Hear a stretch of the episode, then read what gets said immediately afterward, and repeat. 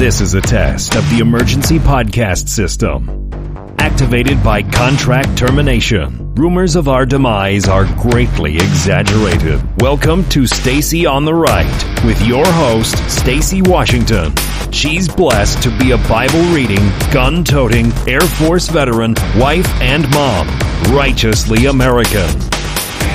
Welcome back to the program. Stacy Washington here, and I'm so excited to have our guest. This is a bucket list item for me, getting to interview someone whose books I've read and whose columns I've read and whose commentary I've really not only come to respect, but has challenged me individually as a conservative free market thinker.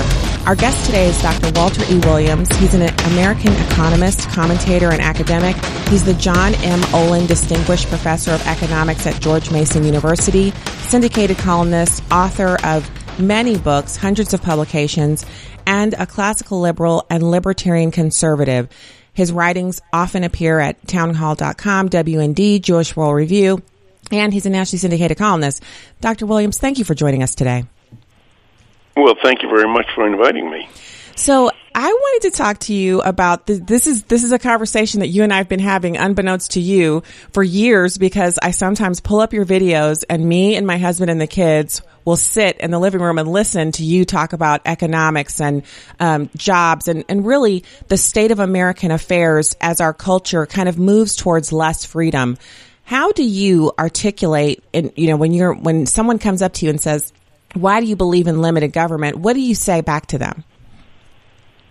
Well, I, I say that uh, like our the founders of our nation that they they recognize that uh, uh, throughout history and even today that that government is the is the main um, um, persecutor of, uh, of of mankind.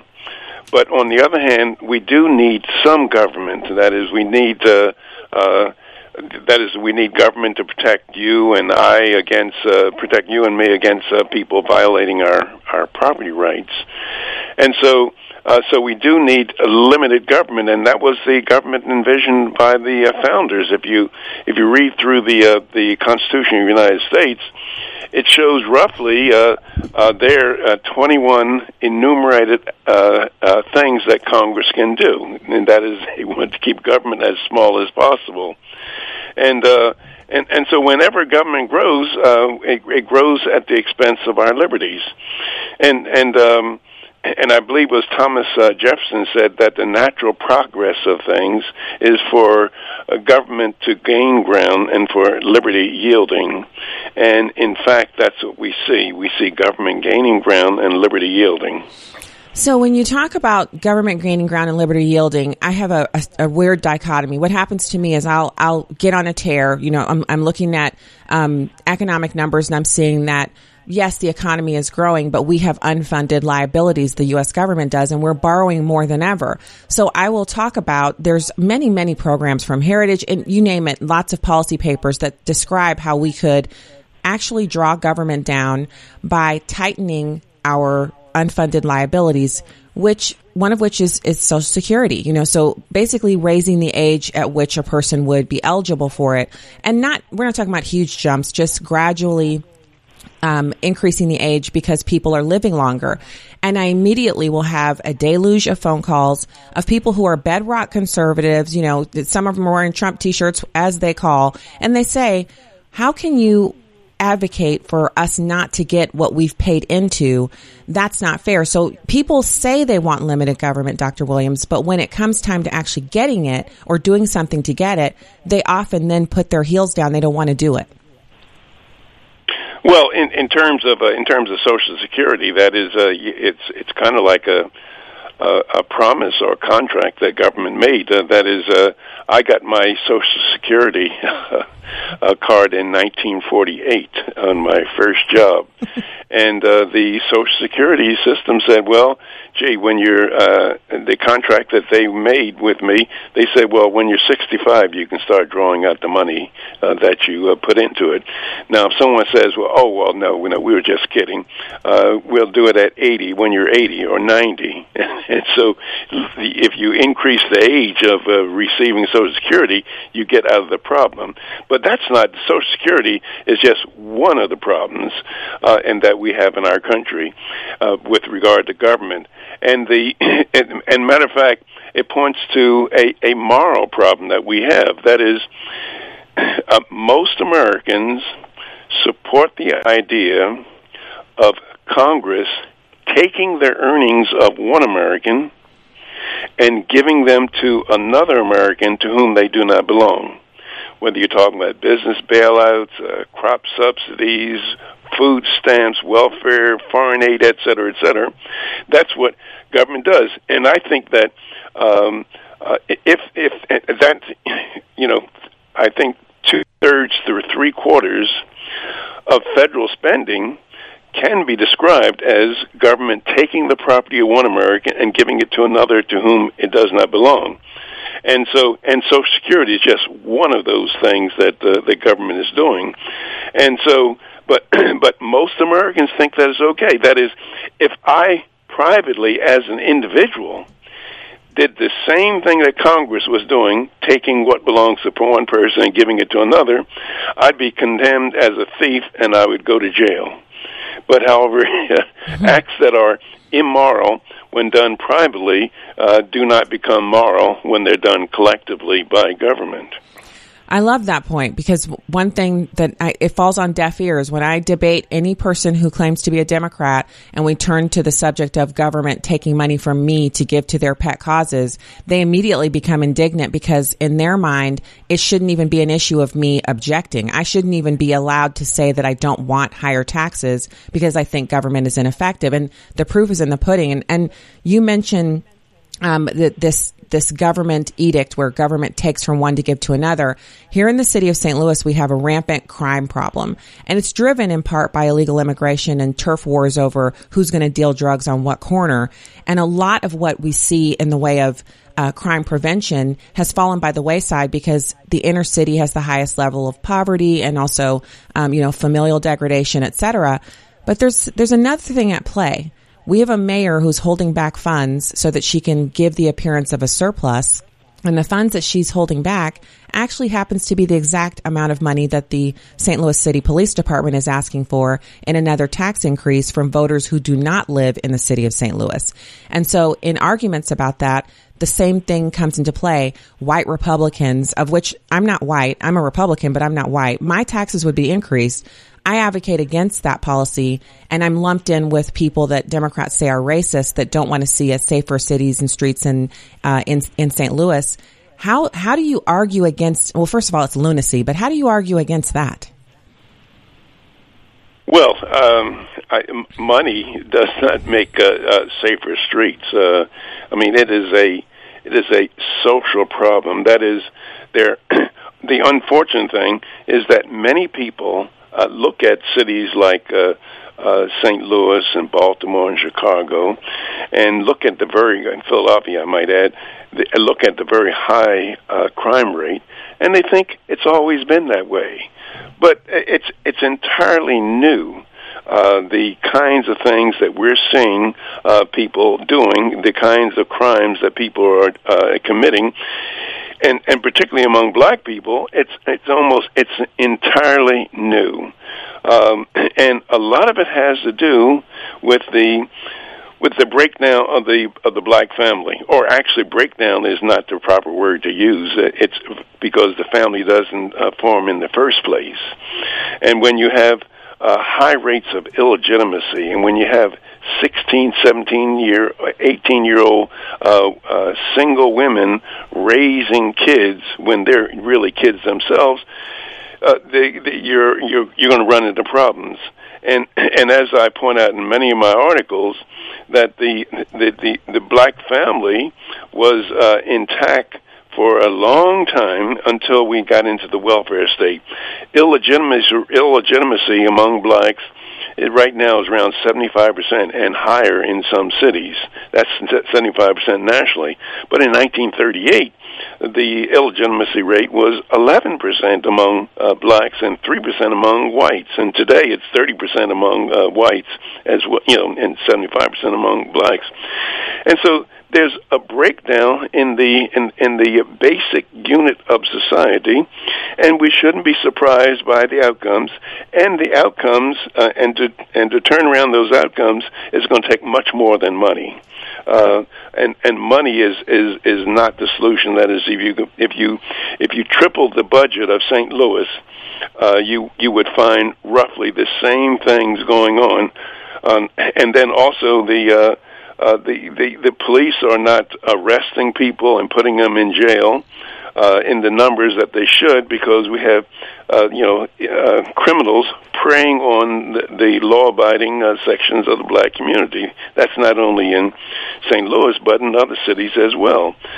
And so I, I, I don't. You know, people um, uh, play the game that that money is the problem, but money is not the problem. Is not the answer. Uh, money. I'm sorry. People play the game that money is the solution, but money is not the solution. And indeed, uh, it turns out that since 1965, when Johnson declared war on poverty, we've spent as a nation at the federal, state, and local levels of government 22 trillion dollars on on various programs on programs that have uh, the justification of fighting poverty, and uh, and we just have not seen that much success. So and uh, clearly the answer is we need more intact families. And that's that's not a, a, specific problem to black people only but it happens to have a much higher statistical rate in the black community.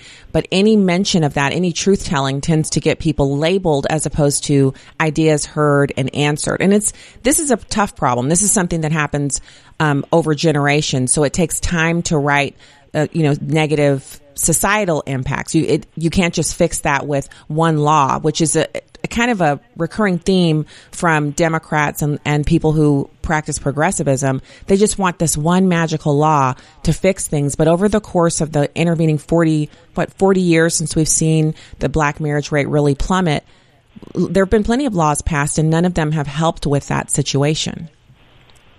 No, that's that's right, and uh, and and matter of fact uh, some of the people on the on the left and some of the progressives, uh, they they point they they've said, and particularly Andrew Chertoff, he's a professor of sociology at Johns Hopkins University.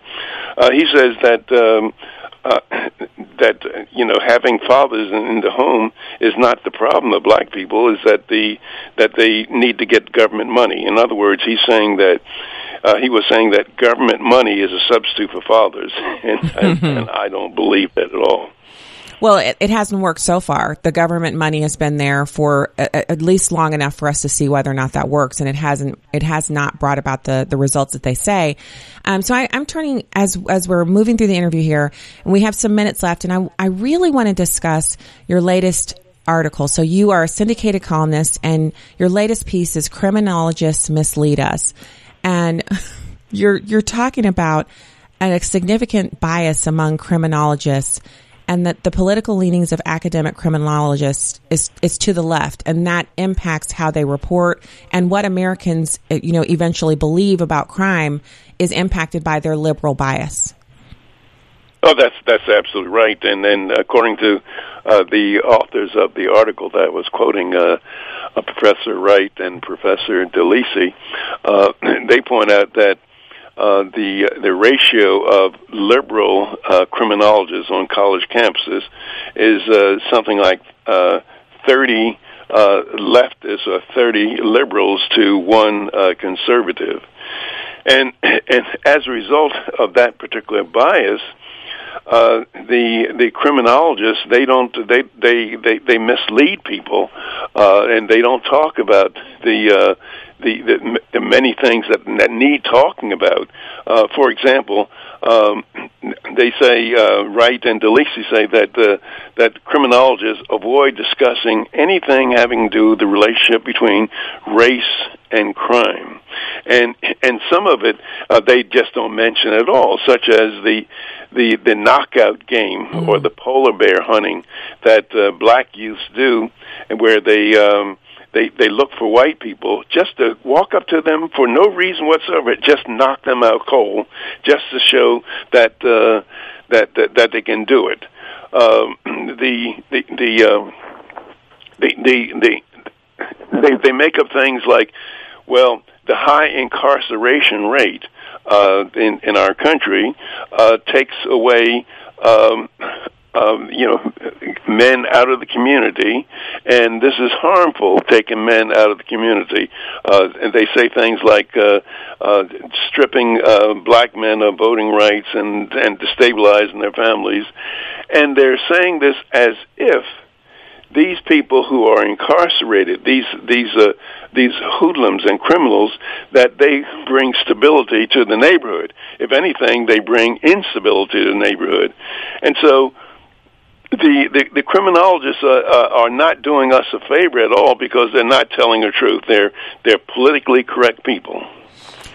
Well, what kills me about that is since black on black crime, black people have the highest rate of interracial crime, which you point out here in your piece. It means that black communities are less safe when judges and uh, sentencing authorities give black criminals a smack on the wrist. They're basically telling black people who've committed crimes, these are criminals, they're a danger to the community, that they're free to go back out and reoffend. And the reoffend rate is even higher. Each successive time they're given a smack on the wrist and sent back into the community, the offense that they commit is worse than the time before. A study was done on that and it included the city of St. Louis. And we had this sentencing court that was located out in the county but dealt with cases out of the inner city. And they were giving people smacks on the wrist for rape, armed robbery, um, brutal beatdowns, and of course the offenders then would go out and if it was rape before, it would be armed robbery the next time, smack on the wrist the next time it's you know double homicide. We're we're not being done any favors by these people and it spills over into other communities that are adjacent increasing the amount of crime that's there uh, that that is right, and and many of these uh, judges and and liberals, uh, they would not begin to tolerate to live under the conditions that many uh, poor and law-abiding uh, black people uh, live under. That is, if these criminals were coming out to the higher income neighborhoods, raising all the hell that they raise in their communities, uh, I bet they would not get slaps on the wrist.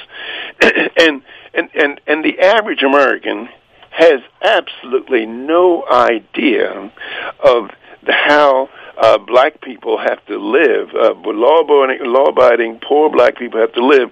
Uh, you know, things like uh, putting their children in the bathtub on Friday and Saturday nights to go to sleep so they won't get hit by stray bullets, or or or serving uh, dinner on the floor, staying away from the windows so they won't get hit by stray bullets, and and and the kind of things that that uh, parents have to worry about today, both black and white parents, but mostly black parents, are just unheard of. You know, years ago, uh, I'm I'm in my 84th year of life, and so when when I went out and my sister went out somewhere, the the admonition or the warning from my my mother was look both ways when you cross the street. You don't want to get uh, run down.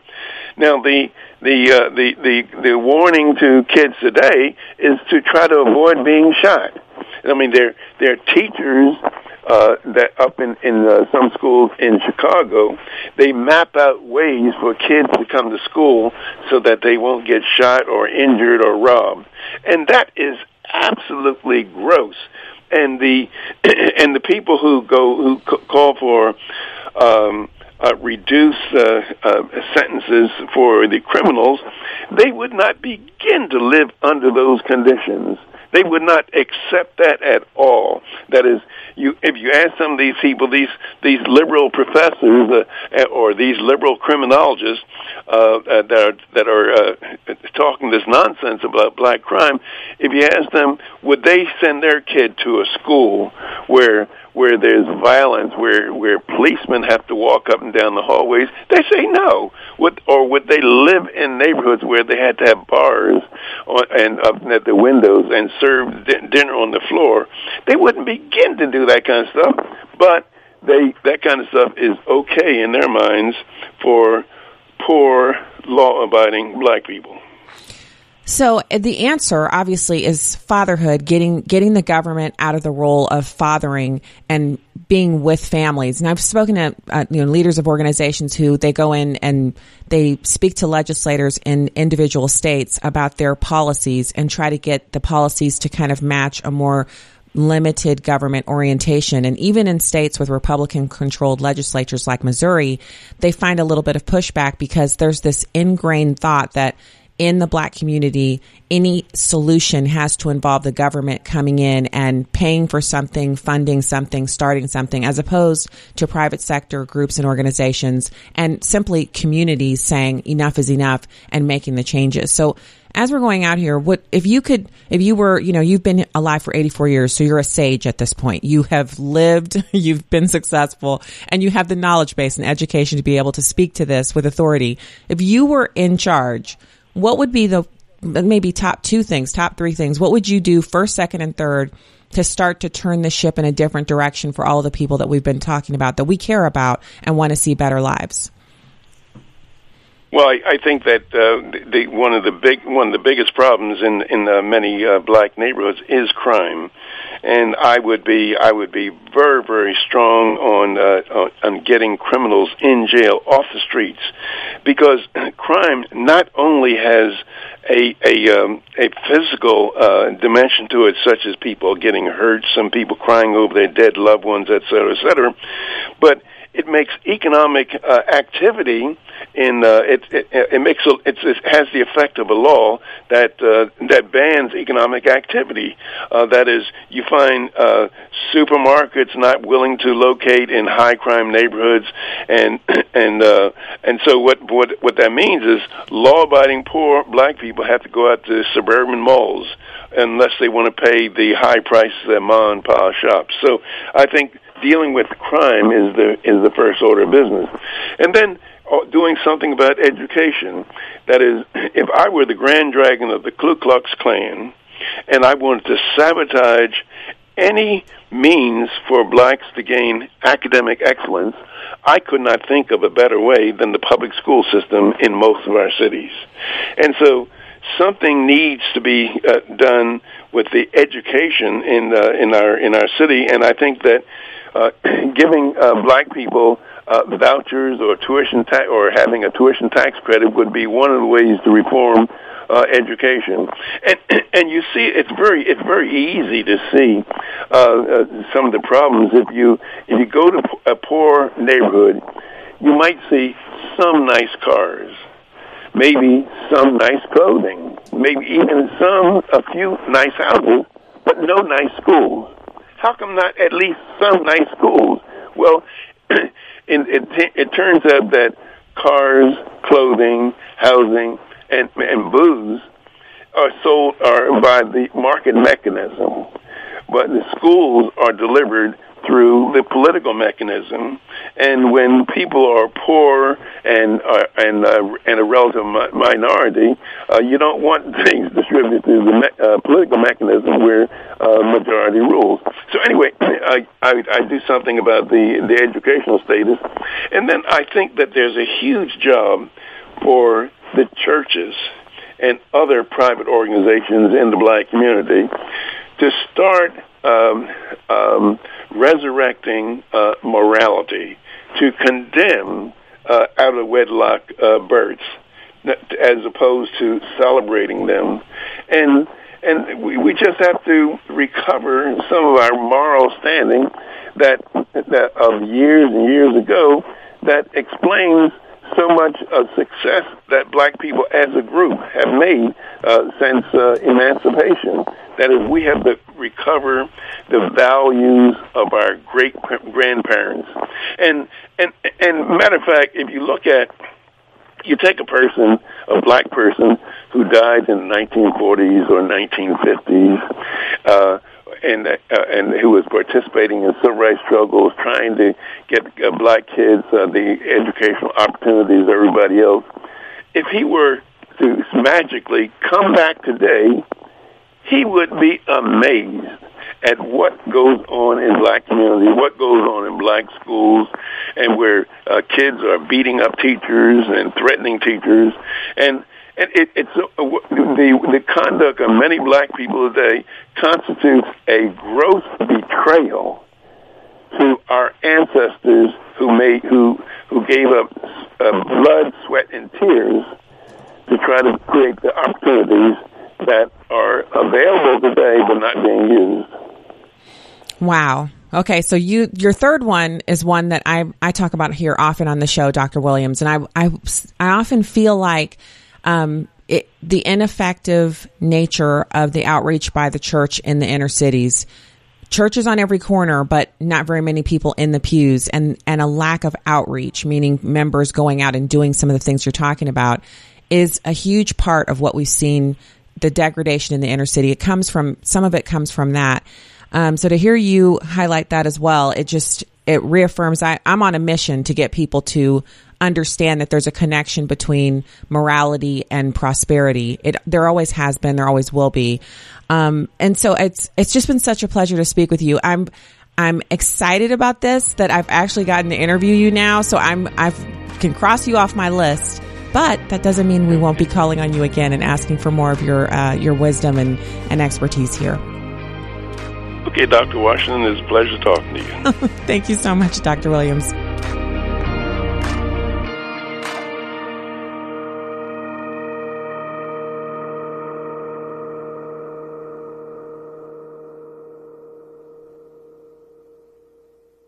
You know what really gets a party started? Indoor baseball. Yeah, just find a broom or a pool cue, and you can use like anything as a ball cans, bottles, shoes. Hey, bro, toss me that avocado. Most party fouls are pretty dumb, but if you decide to drink and drive underage, you could lose your license and your freedom. Underage drinking and driving, the ultimate party foul. Learn more at ultimatepartyfoul.org. Brought to you by the National Highway Traffic Safety Administration and the Ad Council. I'm little teapot, short and stout. Here is my handle and here is my spout. No, Dad, like this. When I get all steamed up, then I shout, tip me over and pour me out. This is WWE superstar Roman Reigns. It only takes a moment to make a moment. Take time to be a dad today. Visit fatherhood.gov, brought to you by the U.S. Department of Health and Human Services and the Ad Council.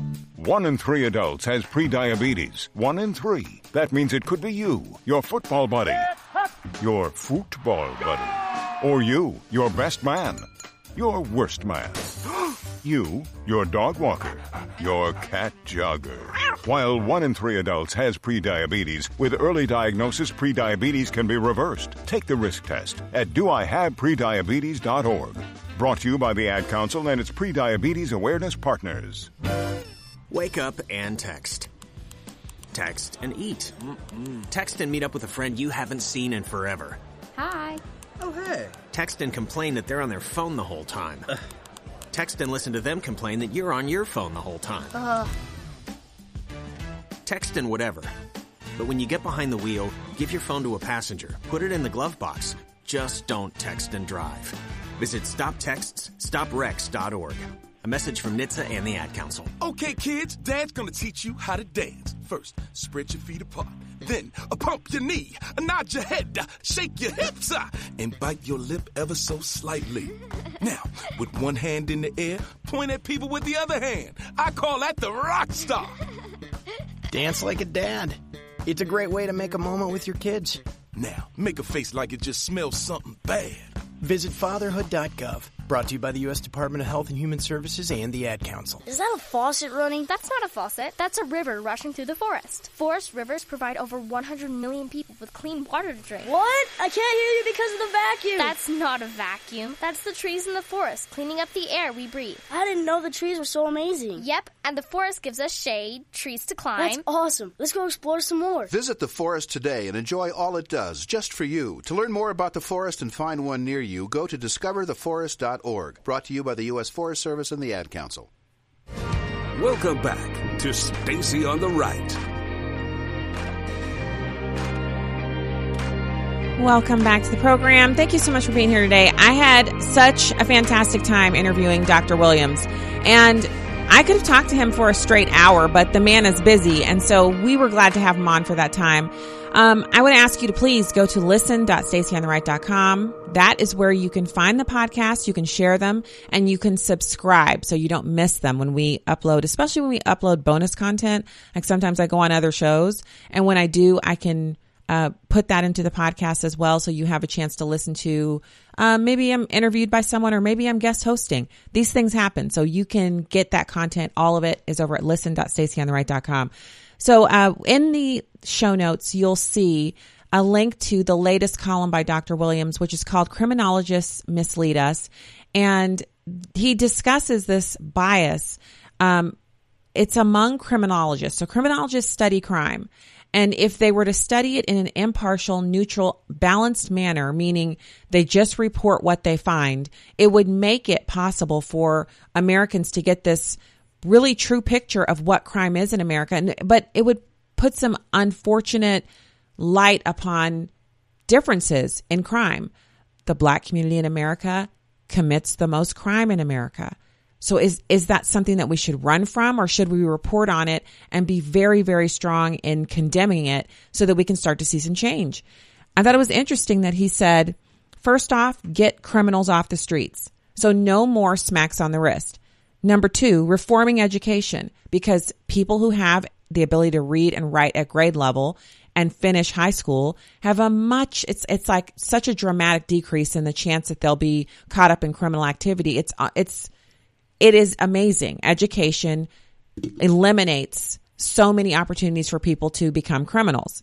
And then lastly, churches resurrecting um, this really negative view of out of wedlock births instead of celebrating it and spreading around the the the negative impacts of it. How about saying it's a bad thing to have kids out of wedlock? It doesn't mean the kids are bad. It doesn't mean that you can't go on to improve your life and become a very functioning, contributing member of society, but it does mean that it's not something we want to promote. We want to have fewer out of wedlock births.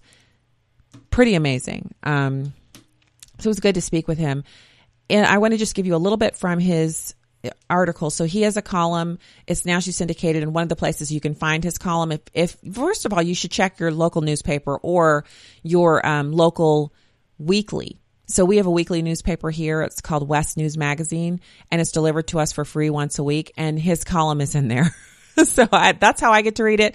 But if you want to find it online, you can always go to jewishworldreview.com. They have his column there every week. He's one of their featured columnists and you can read it. Um, so this one, he talks about the bias among criminologists. He talks about liberal criminologists outnumbering their conservative counterparts by a ratio of 30 to 1. Um, and that Ideology almost perfectly predicts the position of criminologists on issues from gun control to capital punishment to harsh sentencing. Liberal criminologists march in step for gun control, oppose punitive prison sentences, and are vehemently against the death penalty. So they study crime, they see the impacts of crime on communities, yet they advocate for more crime by refusing to support measures that actually reduce crime. Pretty stunning revelations that he's sharing here. Um, he goes on to say that in 1981, less than 10% of those arrested for sexual assault were sentenced to prison, and those who were sentenced served an average of 3.4 years. Liberal criminologists probably believe that light sentencing for murderers and rapists is just. Well, it's not just. And I think the point that Dr. Williams is making here that he made so well on the program is that we've seen a, a change in the way Americans talk about crime there's an almost pathological refusal to discuss crime in honest terms, meaning who's committing the crime, why are they committing the crime, why is it so rampant in certain communities and not in others, and why is it that people would advocate for situations such as what happens, what is going on currently in the black community? Why would experts, people with PhDs, advocate for that kind of stuff when they wouldn't put up with it themselves? As he so aptly put, they wouldn't live in neighborhoods like the ones in the inner city but they advocate for policies that entrench those kinds of neighborhoods. Their existence is entrenched because of these policies that come out of the way that criminologists talk about and report on crime. So, fascinating article. His articles are always the perfect length. I always read them and think, oh, okay. It's never where you're reading it and reading it and thinking, oh, geez, it's it. This article is fantastic. So it's in the links over at the show. Um, now I want to get to a few other things. And oh, by the way, I have to correct. Obviously, you guys know I'm not a doctor. Uh, Dr. Williams was so kind to come on the show, and um, but I, I don't have that as one of my things that I can claim. All right, so let's talk about. Um, our online social media giants are still being so incredibly loose with our data. I want to start out with two stories in this vein for today. One is about Facebook, of course, because you can't talk about data breaches and not have Facebook come into into play.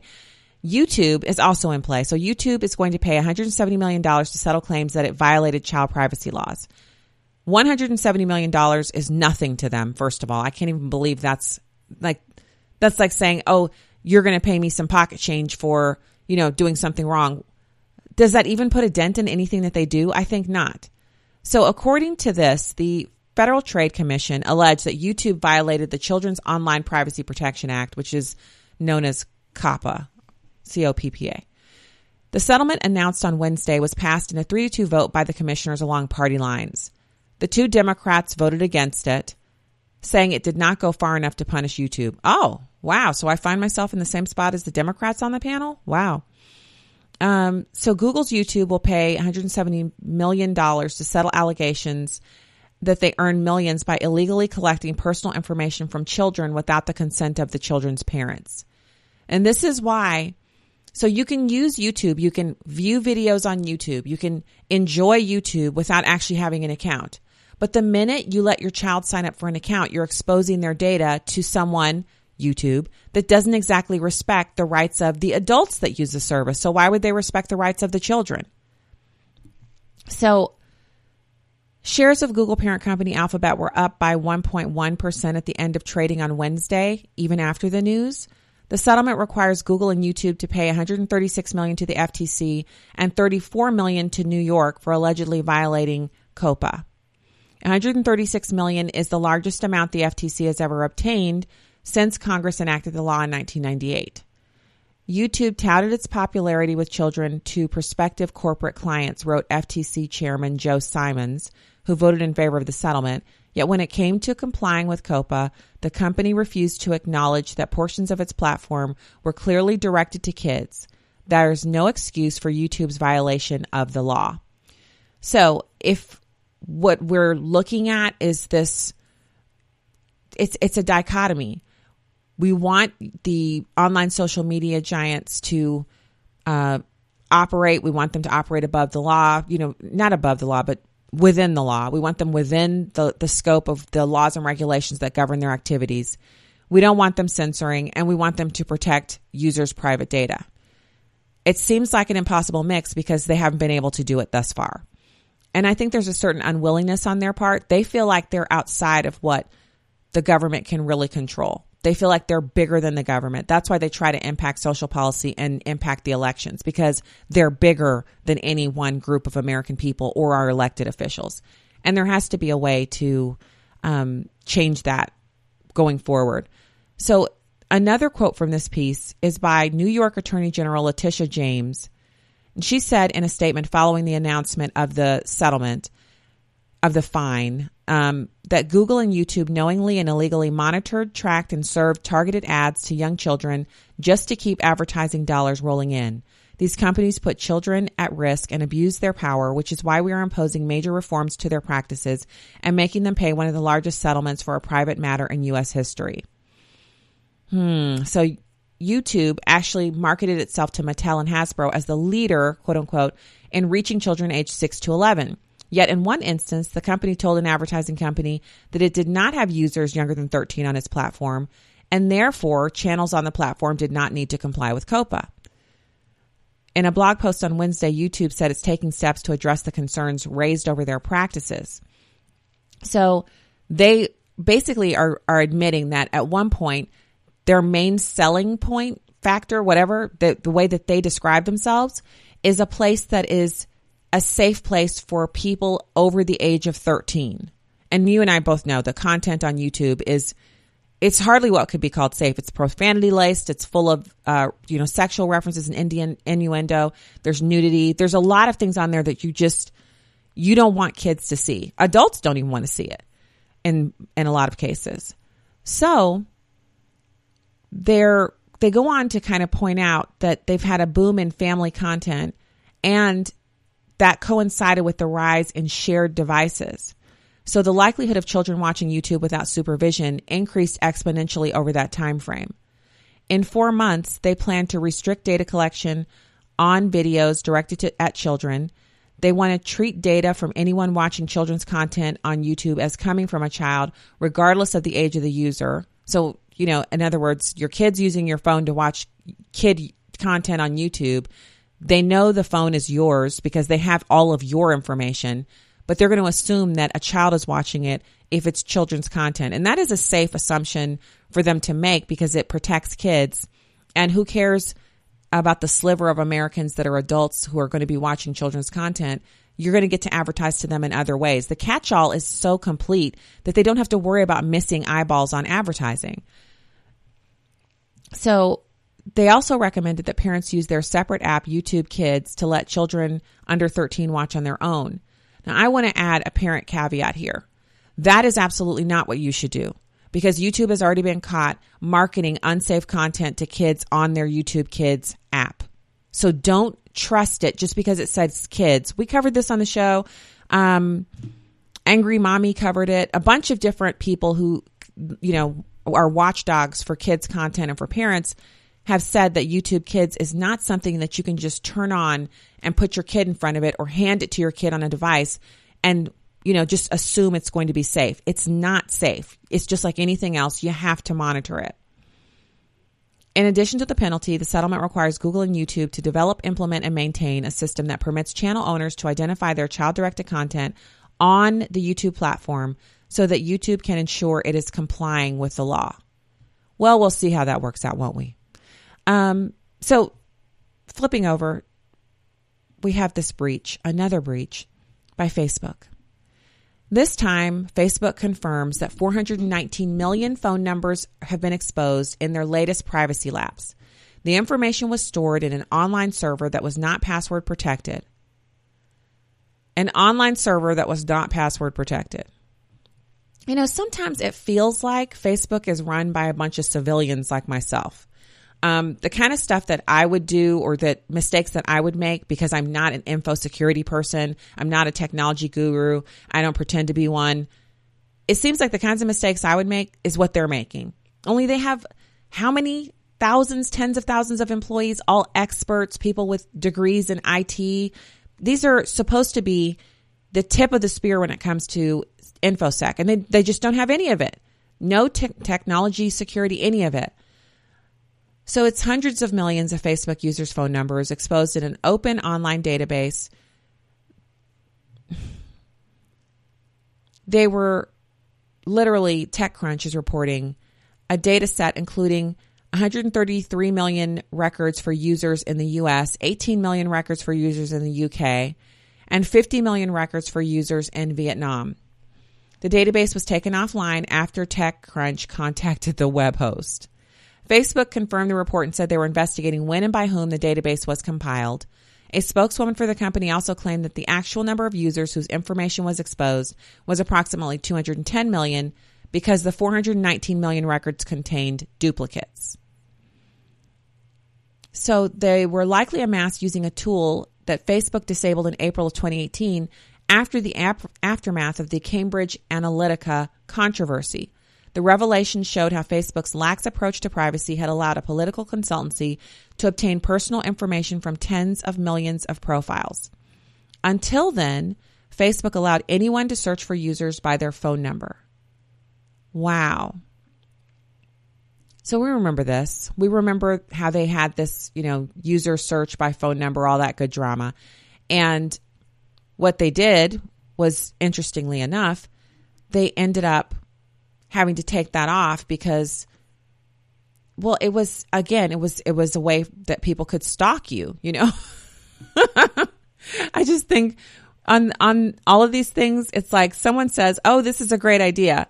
And then someone is like yeah let's just do it. And then they do it and then they realize oh my goodness this is a horrible idea. And then they have to kind of backtrack but not until after something bad has happened. So Anyway, um, link to that story also over at listen.stacyontheright.com for today's episode. And now a little bit of karma because it's Friday. And usually we have Good News Friday. Um, and the good news for today's Friday, today's Good News Friday is that Dr. Walter E. Williams was on the show and I got to interview him. Um, but this is from friend of the show, Wayne Dupree. He says karma. Samuel L. Jackson says he's happy to lose fans over his anti-Trump rants. And guess what? That's exactly what happened. His latest movie has just bombed. According to Observer.com, Shaft was a worldwide flop. The movie cost about $35 million to make and only grossed a worldwide dismal 16 million. It's listed as one of the biggest box office flops of 2019. Unbelievable. So, the production and promotion budget um, was just, it actually was pretty good. Um, it's pretty, it's like they spent a good amount of money on this. This was not a budget movie. It wasn't, they, they didn't like cut corners and it still flopped. Now, mind you, let's be real here. Who do you know or even think might be interested in watching a remake of the movie Shaft? Like, if you're thinking about stuff you want to do, um, things you're interested in in listening to, watching, etc. Does at any point you you think to yourself, "Yeah, it's Shaft. I want to. I want to. That's what I've been dying to see is, is a remake of Shaft." Unbelievable, um, unbelievable. So it was no good. So, um, all right, pivoting over to guns. Now, Tucker Carlson actually has he's been going back and forth over the announcement from earlier this week. Remember, Walmart CEO came out and he's calling for gun control. Um, he's he's he's really he's playing into the liberals' hands. And I, I did I, I I'll just restate for the record: nothing that Walmart does is going to stop liberals from hating them. So they might as well stop playing the abused, you know, spouse role and just come out and be who they are. Be a giant retailer that millions and millions of Americans, every American really, shops at and utilizes. Even people who say, I don't shop at Walmart. Then the next time you see them, you're like, oh, we're, yeah, we, we had to go to Walmart for school supplies. They did, everyone shops there. So just stop acting like you don't. Um, so Tucker Carlson is actually calling out CEO Doug McMillon, who was all this week he spent just running around with flapping his gums about gun control he wants Congress to ban semi-automatic rifles. Um, and so, of course, liberals are like, wait, is he talking about gun control? We'll be friends with him for today. As long as he's saying things we like, we're friends with him. But we're never going to stop hating them for being successful. But anyway, so um, Walmart has been the target of coordinated attacks from the left. Progressives have accused the company of destroying small towns, exploiting workers, and they're basically trying to purchase immunity from the criticism by calling for gun control. Now, Tucker Carlson is calling him out for that. And um, one of the the kind of great things about Tucker Carlson's show is that he continually defies the narrative of what even someone on Fox News on an opinion program should be. A lot of uh, attacks come at him. People try to get rid of his advertisers. He sustained a coordinated attack um, about a year ago, year and a half ago. They were literally peeling his advertisers off, and he stayed the course. And he's still there, and he still has advertisers, and he's not going anywhere. It's a, it takes a strong constitution to do the work that he does, and, and it's a lesson for all of us not to buckle, not to cave. Um, just report the truth. And if your opinions make people mad, you know you're over the target, which is a good place to be. If if you're going to be out there, you might as well be all the way out there. Um, so, speaking of guns, um, I want to do a quick Second Amendment report because I, I I can't begin to tell you how much I love the fact that we get to do these again. It's Stacy on the right, and this is the Second Amendment Report. Yeah, so the Blaze is reporting that a Houston, Texas woman used her firearm to defend herself from five male suspects when they attempted to rob her early on Tuesday. Now, she says she's in disbelief that she was able to walk away from the incident unharmed, telling a local news station, I saved my life. She arrived home, Lachelle Hudgens, around 2.30 a.m. on Tuesday. As she pulled into her apartment complex, she noticed a group of men lingering together roughly 20 yards away. According to Hudgens, the suspects approached her vehicle. Two of them reached inside her open passenger window, grasped her purse as she tried to roll it up. The story said Hudgens reached inside her purse, grabbed her handgun before the suspects could. She fired the only two rounds left in the firearms, striking one of the perpetrators and she was able to defend herself. So, a couple of personal safety tips from me to you. I care for you. I think it's wise to be better uh, you know, when you're out in the world, and especially when you're by yourself and nothing good happens outside the house after midnight. But if you're going to be out after midnight running around by yourself as a woman, you need to be situationally aware. So my father always taught me that even in the summer, if you're riding around by yourself, it isn't wise to ride around with your windows down. It isn't. Now, if you're on the highway and you're riding around with your windows down, awesome. It's going to be loud, but you can do that. But if you're riding around in residential areas where groups of people are, you know, standing around, milling around, why would you have your windows down? You put your windows up. That's first thing. Second thing, you see a group of individuals and you're by yourself, then maybe you circle the block, maybe you don't go in, maybe you call a friend. That's why it's bad to be out by yourself at 2:30 in the morning coming back from someplace trying to go into your apartment complex, right? So be wise about your um your your you have to be situationally aware wise about your surroundings. You observe people's behavior. You make eye contact. You decide for yourself um is this you know is this a a does, does this feel good? Does this feel safe to me? And if it doesn't go someplace else. You, if you're driving, you have you're you're under your own control. You can decide not to park someplace where a group of men are standing nearby. You can decide not to get into an elevator if you're the only one and there's a man and you're going to be on there by yourselves. Um, you can decide not to go into a hallway to access a stairwell if it's not well lit, or if you're alone and you hear voices and you're not sure who's on the other end. Make decisions to protect yourself. Um, so I want to say thanks, huge thanks to everybody who's been sharing the show and to the Patreon supporters. Thank you so much. Thank you to people who have been sending in uh, support via PayPal. I appreciate you. And I'm looking forward to, I, I know I teased an announcement that was going to be coming. It is still coming, but it's been pushed back a little bit and I have to abide by the embargo rules. But I will let you know as soon as we know we're able to share, we will be sharing. Until then, have a fantastic weekend. Stacy Washington. StacyOnTheRight.com is where you can find my articles. I have another one up at townhall.com. All right. Until Monday, get in the pew this weekend. And have a fantastic time.